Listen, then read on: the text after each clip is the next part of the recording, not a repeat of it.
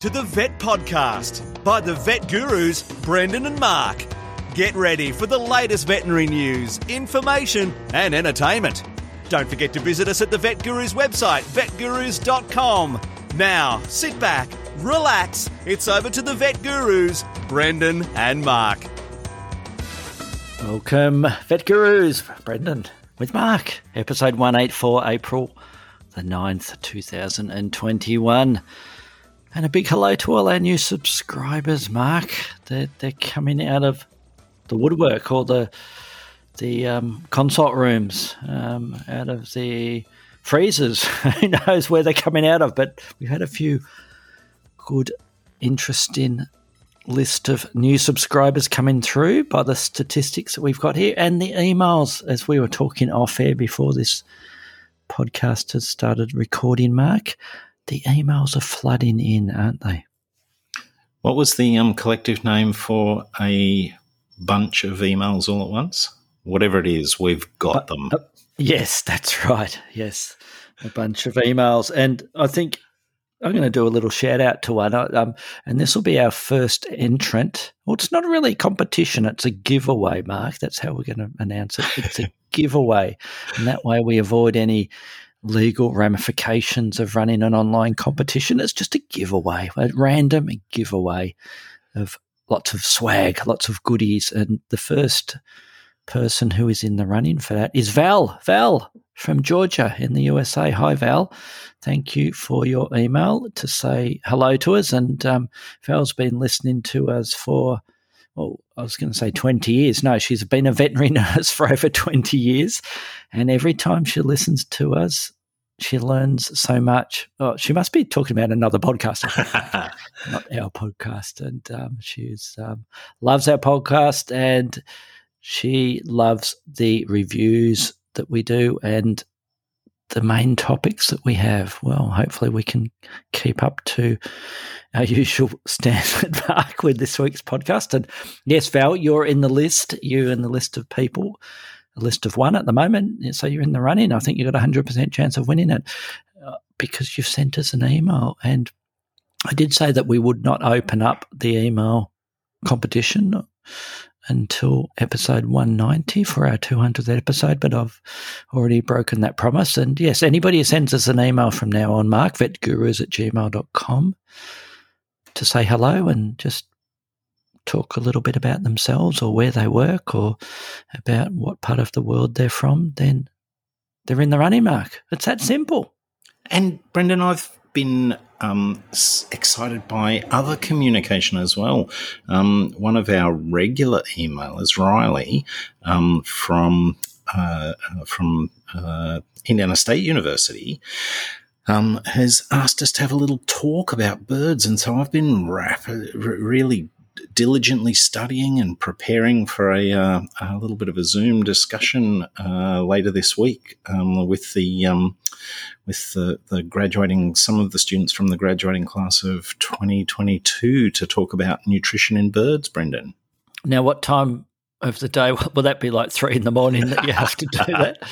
No, it works out to be, I think it works out 11 a.m. for us here, but 7 p.m. for them there. Or maybe it's the other way around. I'll figure it out on the day. Excellent. Well, if I'm not consulting or my hands inside an animal, Mark, I will be, you may find that you have a little person tagging in there listening to you intently. It'll be just so much better to have your contribution, as always, Brendan. We can tell a few dad jokes, can't we? But no, that's it. That is exciting. So yes, we always look forward to emails. As I've mentioned, vetgurus.com is the place to go and poke around there. Look at our previous episodes. Subscribe if you haven't, Mark. I've got a quick film review, Mark. I know I didn't tell you about this, but I have a quick film review over the Easter weekend. And here, I don't know about the rest of the world, but we had a few days off here, sort of a long weekend basically, or a 4-day weekend. And I sat down and I streamed a movie, Mark, The Dry. Have you heard of The Dry, an Australian mystery drama thriller? I have heard of it. I've been looking forward to making time to see it. I'm very keen now to hear your review. It was I thoroughly enjoyed The Dry, and it's, I'm not going to give away the plot on this one because it's a bit of a mystery or a thriller, and there's a potential. Well, there is some murder in there or death in there, not necessarily murder, but you'll find out. Well, actually, there is. There's a bit of blood, and it stars Eric Bana, the Australian actor, and he's not a member of a SWAT team, Mark. I love the fact this film was filmed in my state here, Mark, in Victoria, and it's based on a fairly famous novel that was called, surprisingly enough, The Dry, by Jane Harper, who's an English person. She's an Englishwoman, and yet the way she wrote this novel, and Annie, I haven't read it myself, but Annie has, and it's very evocative of the country, the way it explains and paints a picture of the basically a drought in inland Victoria here, Mark, and it's sort of an area that people wouldn't think about. Melbourne, for people who have just come here as a tourist, that we do have deserts, don't we, Mark? We have the little desert and we have the big desert, don't we, in Victoria? Imaginatively named as usual. That's right, yes. It's a typical sort of Australian way of calling a spade, Mark, the little desert and the big desert. And, yeah, it was filmed around that sort of area on location in Victoria. And the feel of this movie, I just loved it, the look of it, and a good plot. I must admit, Mark, once you watch it, you'll have to tell me if you picked who did it, Mark, and I did pick who did it. Whatever that may be, but I picked who did it. So, and it goes for about, well, the usual 120 minutes or so, maybe a little bit less. And, yeah, I thoroughly enjoyed it. Well acted. And the supporting cast, they had a little featurette after it because I purchased it online, and they had the sort of the making of featurette, and interestingly enough, some of the extras that were in the film were just locals, Mark, like somebody from the pub, and they got them to serve the lunch meal at the pub, and they said, "Gee, they're good at acting. Let's get them in a few other scenes." So it's quite good. I just really like the feel of it, and yeah, well made, and it was a good film, Mark. I think, yeah, it's 8.6. It has to be an 8.6 out of 10, Mark. Thoroughly enjoyed it, yeah, I highly recommend it. The Dry, it is called, and I'll link to it in our show notes at vetgurus.com. You've whetted my appetite, Brendan. Get out there and see it, and if you don't want to get out there and see it and catch the Rona, then stay in and see it, and you can stream it, Mark. It's available for downloading and for purchase online with most of the usual online distributors, Mark. So there you go, The Dry. And we got some news items, haven't we? Do you want to take the first one, and I'll try and look at what my first one was while you talk about your dreams. Oh, this is one of my favorite, most recent stories. And before, when we were doing our 3-hour-long preparation for this, we did have a bit of a discussion about the video that accompanied this. So this article is about how octopuses dream more like gifts than visions. There's so much about octopuses that are fascinating, the fact that the way they move, the way they live, the time frame of their lives, their intelligence, all these things are intensely interesting and generally draw people's attention to them. And I know it was a couple of months ago we reviewed my octopus teacher, and it's another example of this connection that people have with octopuses. But this research by scientists in Brazil showed that octopuses, which are already considered amongst the smartest of animals and definitely amongst the smartest invertebrates, experience two major alternating sleep states, eerily similar to those in humans, and indicated that there may even be dreams involved. To me, it doesn't. It's no big surprise that this, octopuses do possess complex and sophisticated neurobiology, and the fact that they can learn, the fact that they and so much of their neurobiology is manifest in those colour changes that we see on the outside. So when they are angry or their emotions are literally waved around like a big red flag in front of us. So, and there has been on the internet that footage of an octopus in an aquarium that was apparently asleep, and the colour changes that seem to go through the time-lapse photography of that octopus were, to my mind, highly suggestive of the animal dreaming. And in this one, they actually note, in this study, they actually noted that the colour changes were clearly associated with two distinct sleep states, quiet and active sleep, where in the quiet sleep, the octopus remained still, had pale skin, and eye pupils contracted to a slit, whereas in active sleep, the dynamically changing colours of its skin and texture and eyes all indicated that something was happening in its brain. And in addition to this, there's, contraction of the suckers and the arms and muscular body twitches. It sounds a lot like you when you're approaching that stage of sleep, Brendan. No comment. They noted a repeating cycle. Quiet sleep lasted 7 minutes and active sleep lasted less than a minute. And the researchers suggested this was analogous to rapid eye movement sleep and non-REM sleep states experienced by people, as well as other mammals, birds and reptiles, other vertebrates. So that's pretty cool, I reckon, Brendan. I reckon they should call it RSM sleep, Mark, rapid sucker movement sleep. What do you reckon? I'm with you all the way whenever it comes to rapid sucker movement. Yes. Fascinating article, and even more one reason why we shouldn't be eating octopuses, Mark, I think, because they're pretty smart animals and they may be dreaming. They may be dreaming, but not longer if we've eaten those suckers, Mark. I'm going to go off on a little bit of a tangent here. You are shooting off tangents all in every direction today. Yes, I think the caffeine's kicked in, Mark, tonight. Octopuses or octopi.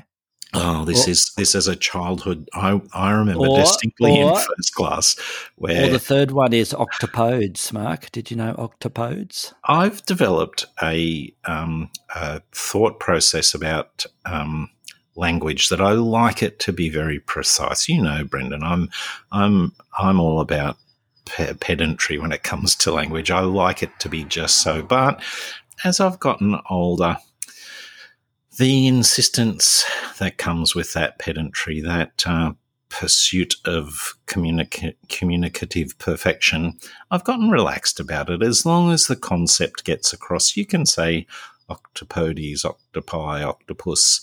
I'm happy with all those. Everyone knows that you're trying to say more than one octopus, and I'm good with any of them. That's a very diplomatic reply there, Mark. Well, the background is that the three main plurals, Mark, come from the three different supposed origins. So octopi is from the belief that it was Latin origin. Octopuses is the next plural, which is from English ended because you put es on the end. And octopodes is from Greek, Mark, from the Greek ending. So, which is correct? Well, these days they tend to think you should either choose octopuses or octopi, Mark. Octopodes is not popular at the moment. So the Greek derivation is certainly not popular. It'll probably come back at some stage, but I think you're correct in that there'll be an eternal argument, won't there, about well, maybe just between the two of us and nobody else in the world, about the many plurals of octopus mark and which one you should use. Yes. I do just want to point out that I was marked incorrect in kindergarten when I said it was octopi. Gee, you were pretty advanced in kindergarten, weren't you? My one and only news story, Mark, is about... It's about natural selection, isn't it? It's another natural selection story. You do love the Darwin Awards. Man, and there's two reasons why I picked this one out. Is I've been to this particular zoo and I could see that, gee, he was on a mission, this man, because to actually do this silly thing that he did, he would have had to pass numerous signs that will warn him against doing it. And also other episodes of this sort of behaviour, Mark. Man arrested after taking his daughter, a 2-year-old, into the zoo elephant habitat, Mark. In San Diego Zoo, he decided to carry his 2-year-old daughter into the elephant habitat to take a photograph with the animals, as you do, Mark. He wanted a close-up. He didn't have a zoom lens as good as yours, Mark. He needed to get up and close. He only had a 20 mil. He had a wide-angle lens, Mark, and he needed to get very close up to the bull elephant there. And he bypassed multiple signs saying, do not do this. And he got in there, and then people yelling out, get out, it's going to charge at you, and it did. And he tried to run out and he dropped the child as he ran. He didn't deliberately drop the child, Mark, and then he picked up the child again and then quickly passed the toddler through the fence, and he managed to escape. He managed to escape unharmed. He's now been held on a $100,000 US bail, Mark, for an investigation into child endangerment. And his court case was a couple of days ago, March the 30th. So we'll see. I haven't seen any update about this, Mark. So why do people do this, Mark? I mean, the one that I always remember and I often, or reasonably often, mention to veterinary students when I'm giving lectures, when I go off on one of my tangents, is the lady who decided she wanted to become one with the polar bear, Mark, in the polar bear enclosure, and she did become one with the polar bear. Yes. Why do you think people want to? They want to commune with nature, do they? Yeah. I think there's a. I mean, I'm sure some of these people obviously have mental health issues, and that's not something to be laughed at. But apart, you know, if we discount that, not that we should ever discount mental health. I still think we have some people who are just foolish.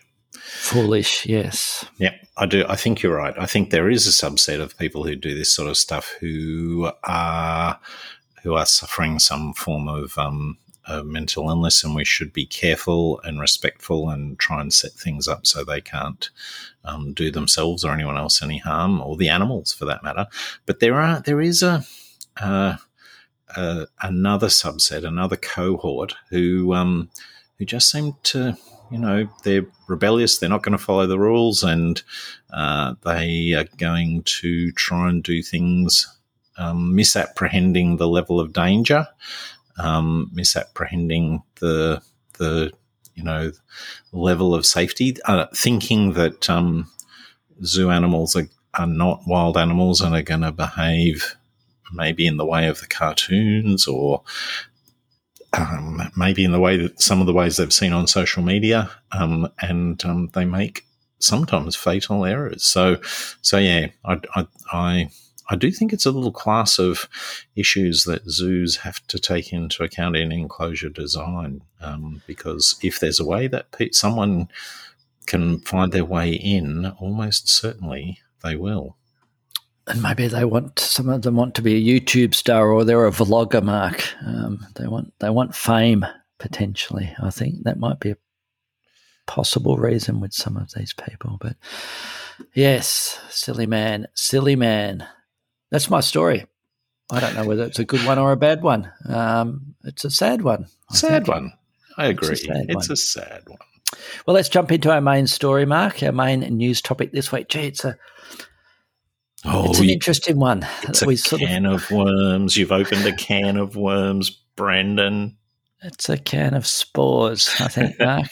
We are going to talk about Encephalitozoon cuniculi, so EC in rabbits, Mark. So, gee, we could talk on night all day, all morning on this, but we are going to distill it, Mark. We are going to distill the problem and EC in rabbits. And so I'm going to ask you some questions, Brendan. We're going to do this punchy.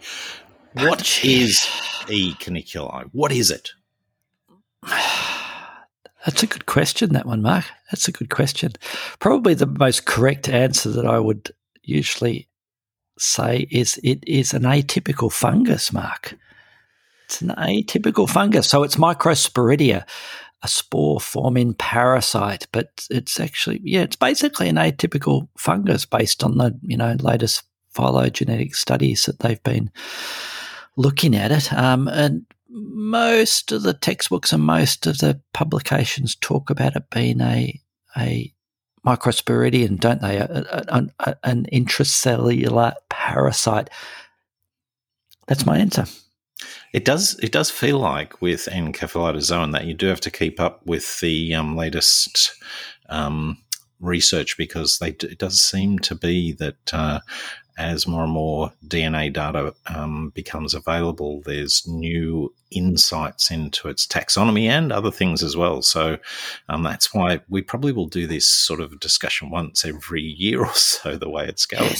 Yes. So when it infects rabbits, what are the signs? How many rabbits get infected?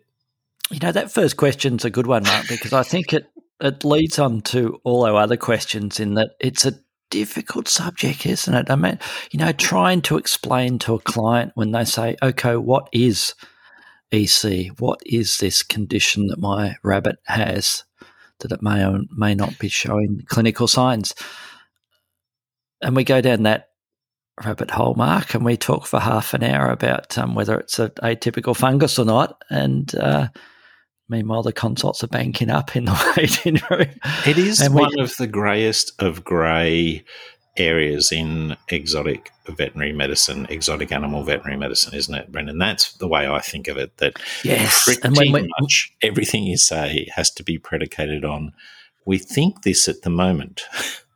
Yes, and especially when we get onto the aspects of treatment options with this particular organism, Mark. So you said, what are the signs of it? Well, the signs can be nothing, and that's because, and I might be jumping around a little bit here, Mark, that a fair percentage of rabbits, a large percentage depending on which studies you look at, will have antibodies to this organism. So, and they may never show clinical signs of disease. And that could be anything from a few percent up to, you know, 70 or 80% plus, depending on the population that's been surveyed, Mark. So, and this is a pretty tricky one for, you know, I think vets, let alone clients, to get their head around the fact that this is an organism that your animal's potentially been exposed to, and it may or may not be causing the signs that we think while we're talking about this discussion of this organism with you and your rabbit, because the signs can be varied, can't they, Mark? And that's probably the next thing you're going to ask me, was it? Well, I was going to ask you about the signs and where the organism lives in the rabbit. Yeah, and those two obviously are sort of interrelated there, Mark. So, which is why I asked. Which makes sense.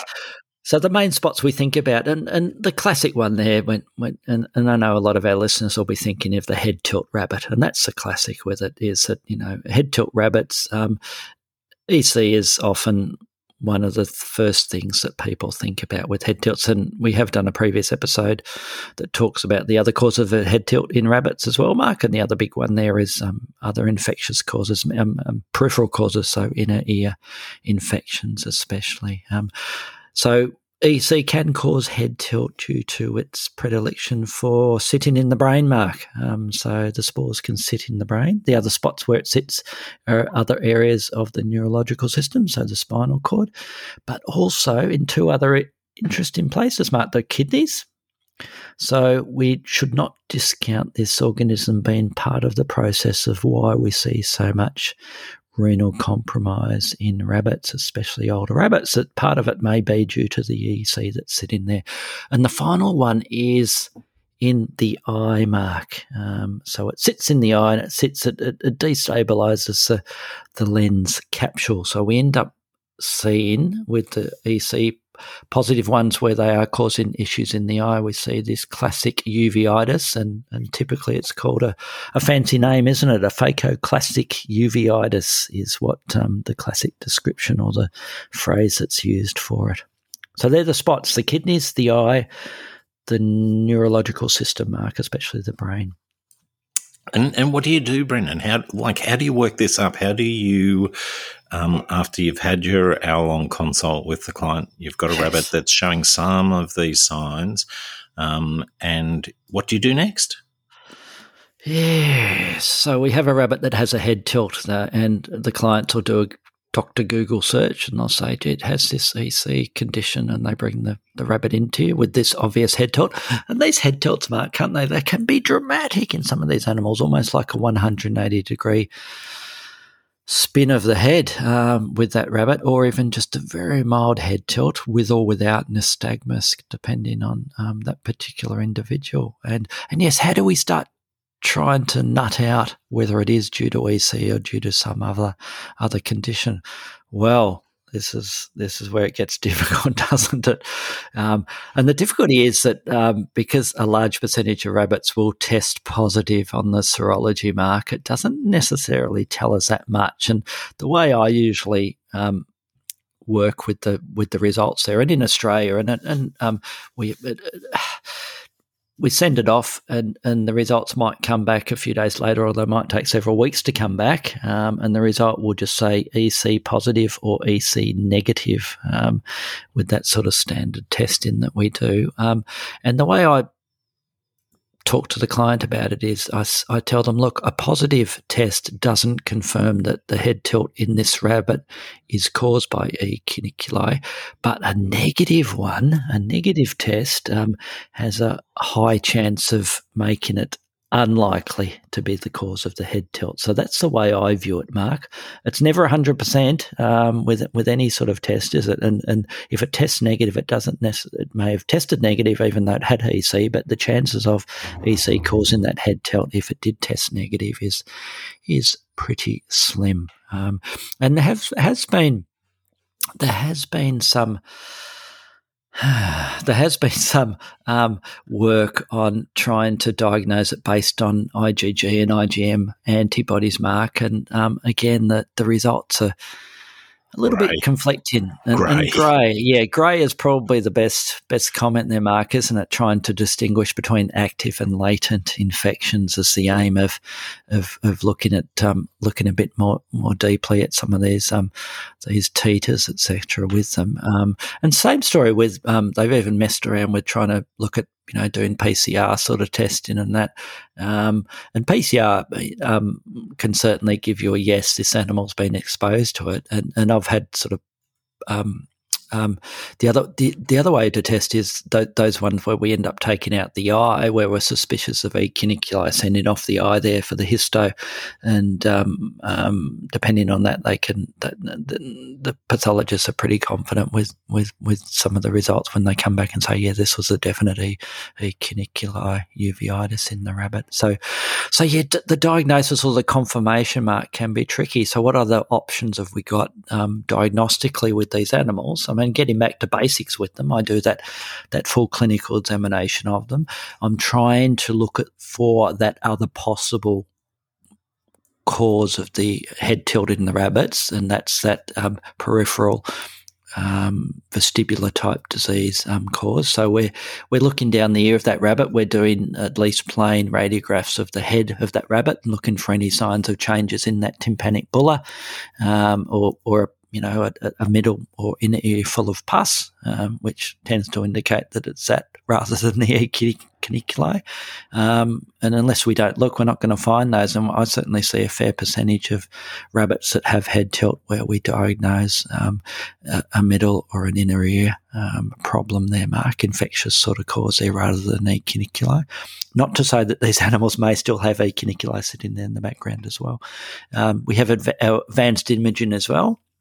And that's doing our MRIs or our CT scans, and we occasionally do have a client who wishes to take their rabbit off for that testing as well.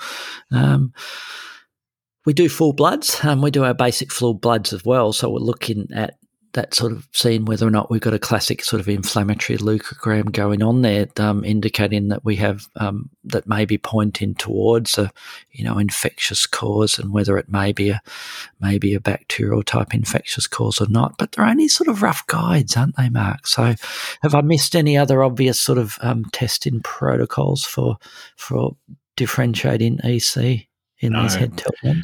I do like your comments that you made about not assuming and searching for those other things, because it is grey and you're sort of feeling around in the dark. Just depending on any one single test is almost invariably going to let you down, and so you have got to do your blood, do your serology,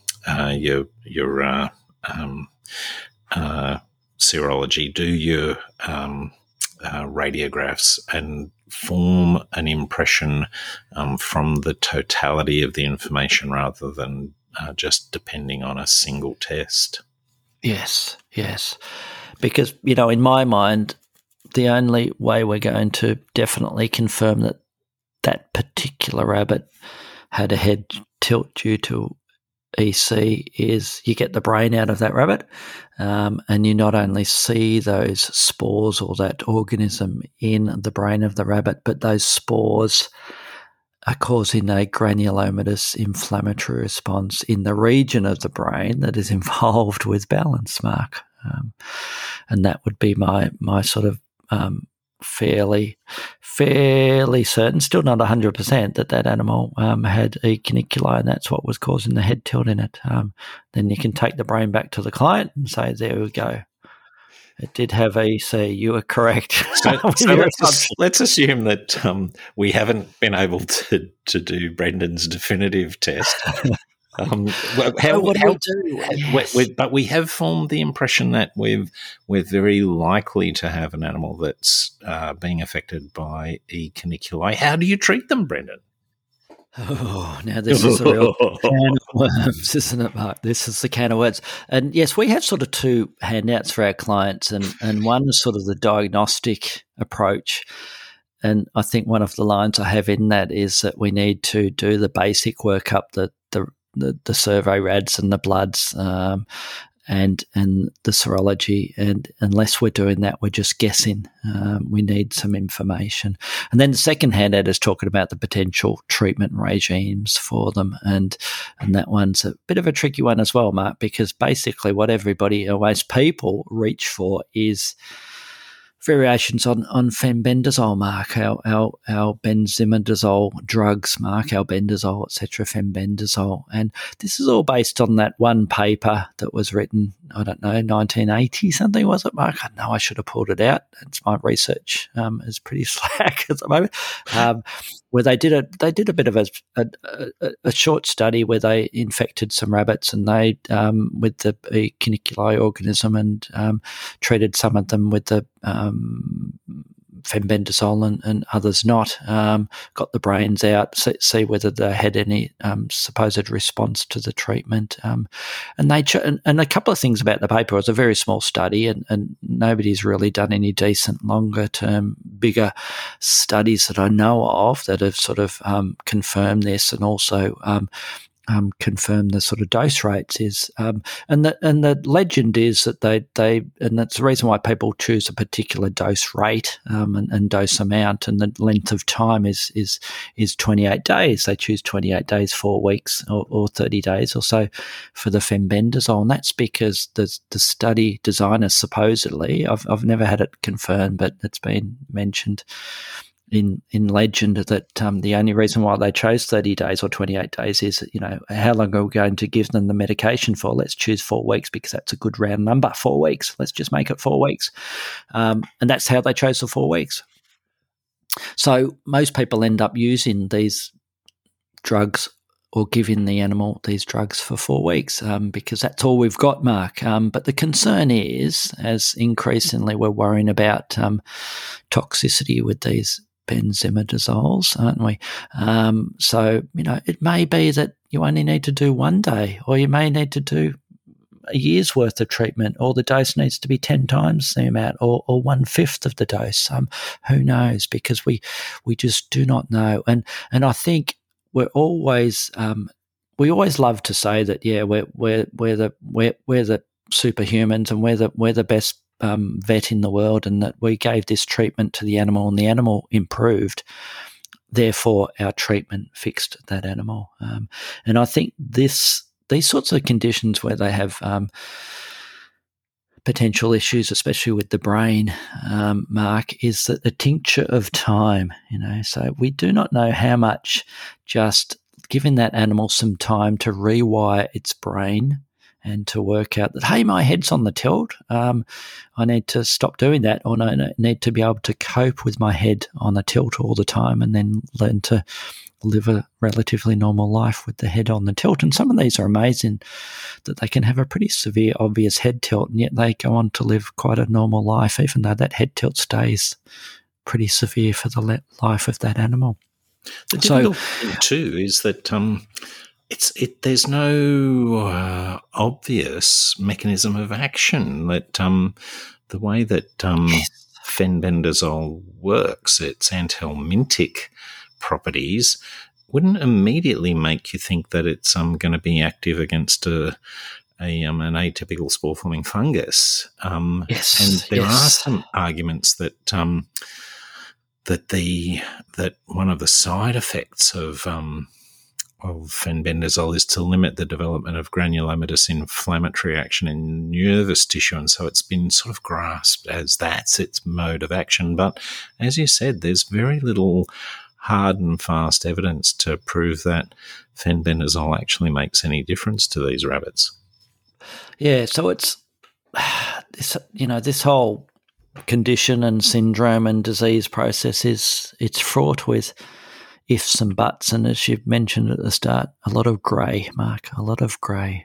So personally, and it's just the way I approach these animals with these head tilts, it's the exception that I will put on fenbendazole, Mark, rather than the opposite way around. And I'm increasingly wary of using the shotgun therapy for these sorts of conditions. And unfortunately, that's what we see with a reasonable number of these that might end up getting referred to as Mark, and that the vets are doing the old, let's just cover it for everything. Let's put it on fenbendazole.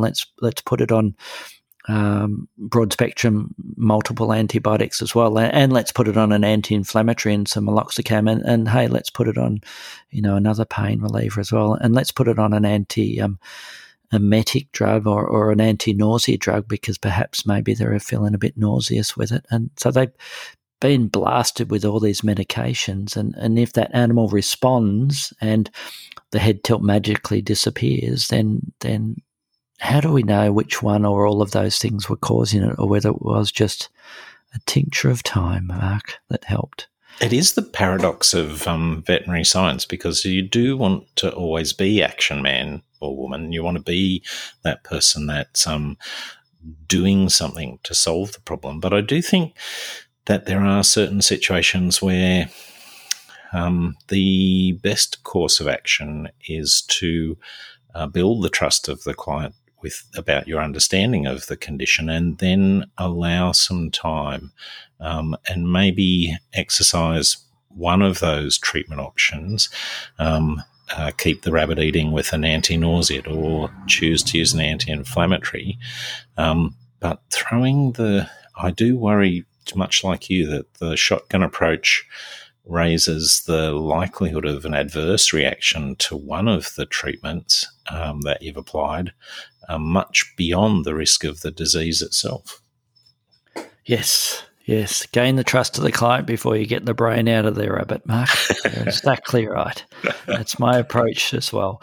Yeah, it's tricky. And I know, and you know, we might end up with some hate mail for this one, Mark, but because I know there's a reasonable number of veterinarians and exotic veterinarians as well who will routinely dispense fenbendazole or albendazole or one of those equivalent medications routinely to these rabbits with the head tilt, and that's their standard treatment. But personally, I'm the opposite with these. I tend to steer clear of it, and I don't think that the recovery rates are any less than the ones where they are giving every patient that medication.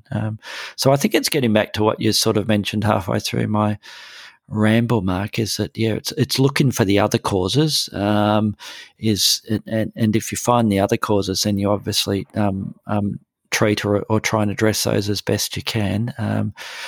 Doing that serology too, and if you do get a negative E. cuniculi, that's telling you a hell of a lot more than a positive. So it means that the chance of E. cuniculi causing that head tilt is drastically reduced, and that perhaps it is something completely different, and not jump into the, yeah, let's pull out the Panacur or the Fenbendazole and dispense the 28-day dose, Mark, with them. And I've got one more. This is a cry for help, Brendan, a shout out to our listeners to make sure that they don't let those cases go once the animal has passed away, and to pursue histopathology, to pursue the diagnostics even after the animal has passed away, so that we can build a bank of data about these things. I think that's another part of the problem and we're just as guilty as anyone. I'm not blaming anyone, but we tend to throw everything at them, have them get better or worse, make sure the ones that get worse aren't suffering, and then move on once they've passed away, and I think that's a time where just getting that, for example, getting that brain out and making sure that it's had a look at, getting histopathology, necropsies done, even just a gross post-mortem, so that you've had a look at the details of the tympanic bulla and you're confident about what's going on there. I think those are things that I'd seriously encourage our listeners to pursue. Yes. And it's a perfect project, isn't it? Somebody getting stuck in and doing a PhD in E. cuniculi in rabbits and nutting out the answer, Mark, and working out that, yep, Brendan and Mark were wrong again, and here's the dose rate for fenbendazole, and it's 28 days. Yeah,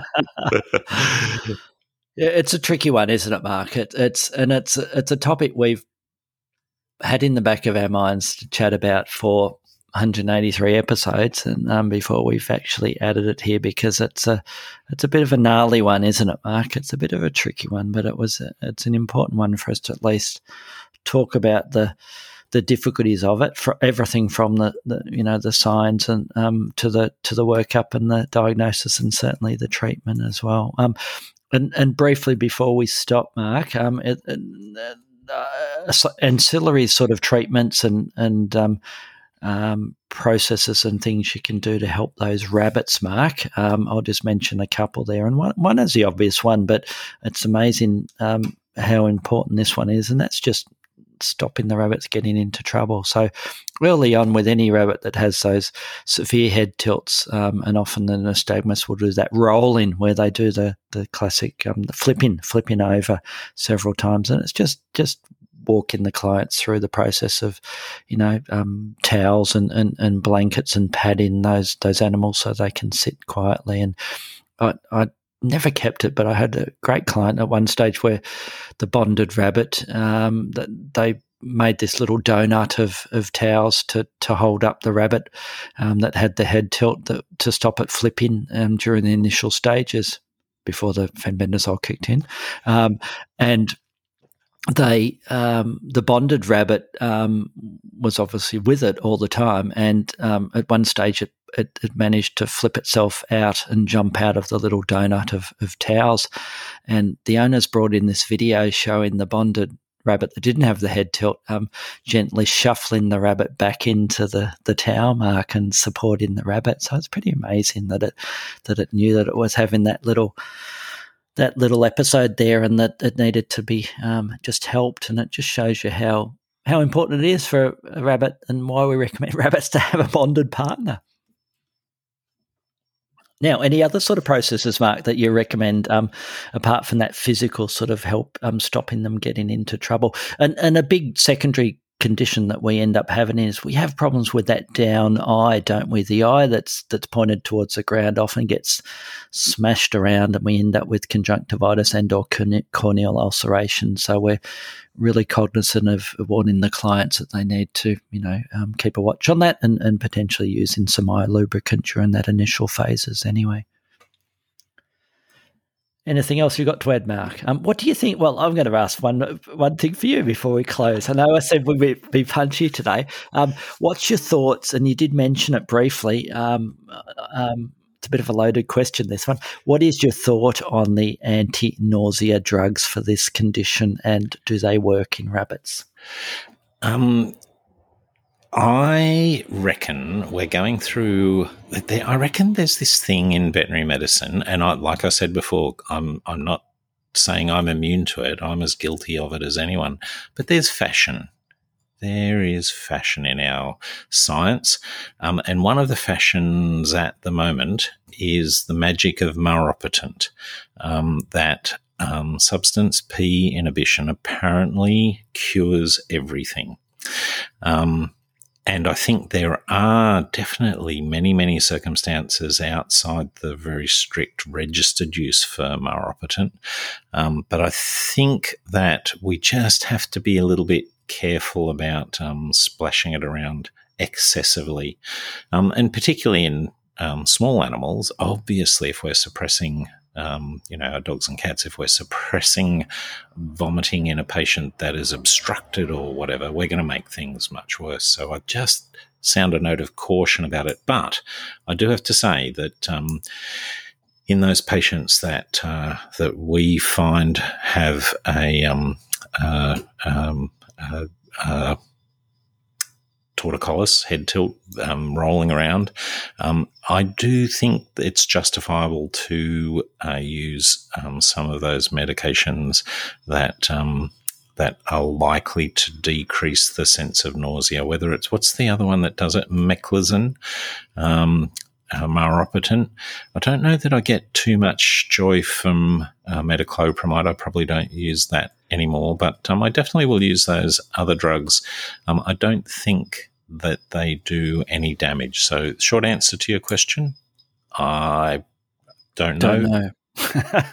But I have less trouble with them than I do with Fenbendazole, that's for sure. Yes, I think they're certainly not likely to be toxic there. My concern with them is that they may not do much, if anything at all. I did a little bit of a literature search for Meclizine, Mark, and it certainly is as an anti-nausea in many species, but there were a few published papers on rabbits, and I did this search a couple of weeks ago, actually, and yeah, the jury was out. It was sort of saying that it was unlikely that it was questioning whether or not rabbits would have would feel nausea in the first place, and whether these drugs would help. So, and there is a little bit of a sensation thing, isn't it? That Meclizine works with vertigo, that spinning sensation. Yes, I don't know that that these rabbits, I think their head's not necessarily spinning as much as up is just over there. And when they move over there, up has moved a little bit further. I'm unconvinced, we can't talk to them and ask them whether they have vertigo. And I don't know that it's unreasonable to assume that they have some degree of vertigo. Whether Meclizine has the same effect in their mind as it has in humans, I don't know. Yes. We have Gone on a little bit too long, Mark. It's all grey, Brendan, like my beard. It's all grey. It's all grey. Mr. Outro's here. We better get out of here. And don't forget to send an email, vetgurus@gmail.com, and you will enter the giveaway. Talk to you soon. Thanks for listening to the Vet Podcast by the Vet Gurus. Don't forget to visit us at the website vetgurus.com, where you can subscribe, view show notes, listen to previous episodes and more. You can contact us via email at vetgurus@gmail.com to ask a question or just say hi. Thanks again and see you next time.